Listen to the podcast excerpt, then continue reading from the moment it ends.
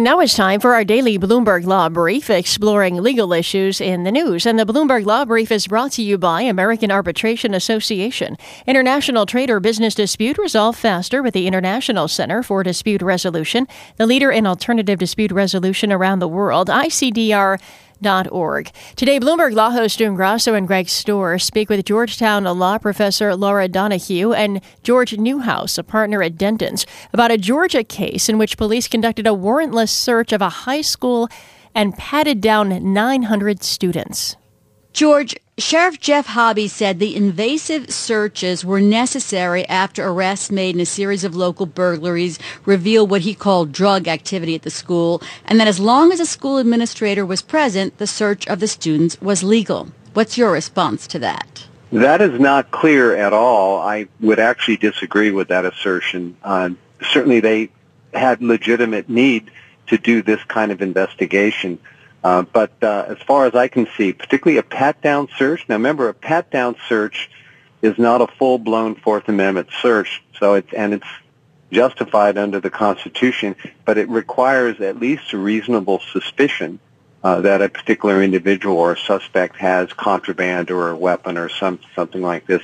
It appears that this search is way overbroad. It's not done on consent, and frankly, it probably uh, resulted in a Fourth Amendment violation of the, of the various students who were subjected to it. Laura, uh, at risk of, of uh, acting like I'm on the side of the police here, uh, isn't it established in the law, though, that that uh, students have lesser, uh, a lower level of, of constitutional rights than somebody who's just walking out on the street? Uh, so students uh, do have a lesser constitutional right, but they do have a constitutional right. The Fourth Amendment uh, protections apply in public school systems, so this has been long established. Uh, so the Due Process Clause incorporates the Bill of Rights against the states, and in Mapp versus Ohio, you know, the Fourth Amendment now applies uh, to the, to the states and students. Particularly, there was a case called Tinker versus Des Moines Independent Community School District in 1969 that said, you know, no, uh, students don't shed their constitutional rights at the schoolhouse gate.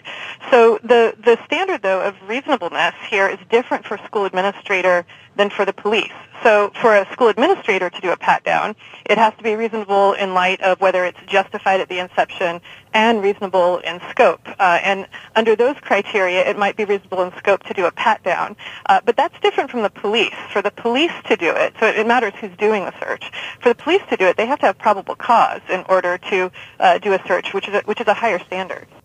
That was Georgetown law professor Laura Donohue and George Newhouse, a partner at Dentons, speaking with Bloomberg Law host June Grasso and Greg Stohr. You can listen to Bloomberg Law weekdays at 1 p.m. Wall Street time here on Bloomberg Radio. And that's this morning's Bloomberg Law Brief. You can find more legal news at BloombergLaw.com and BloombergBNA.com. Attorneys will find exceptional legal research and business development tools there as well. Visit BloombergLaw.com and BloombergBNA.com for more information.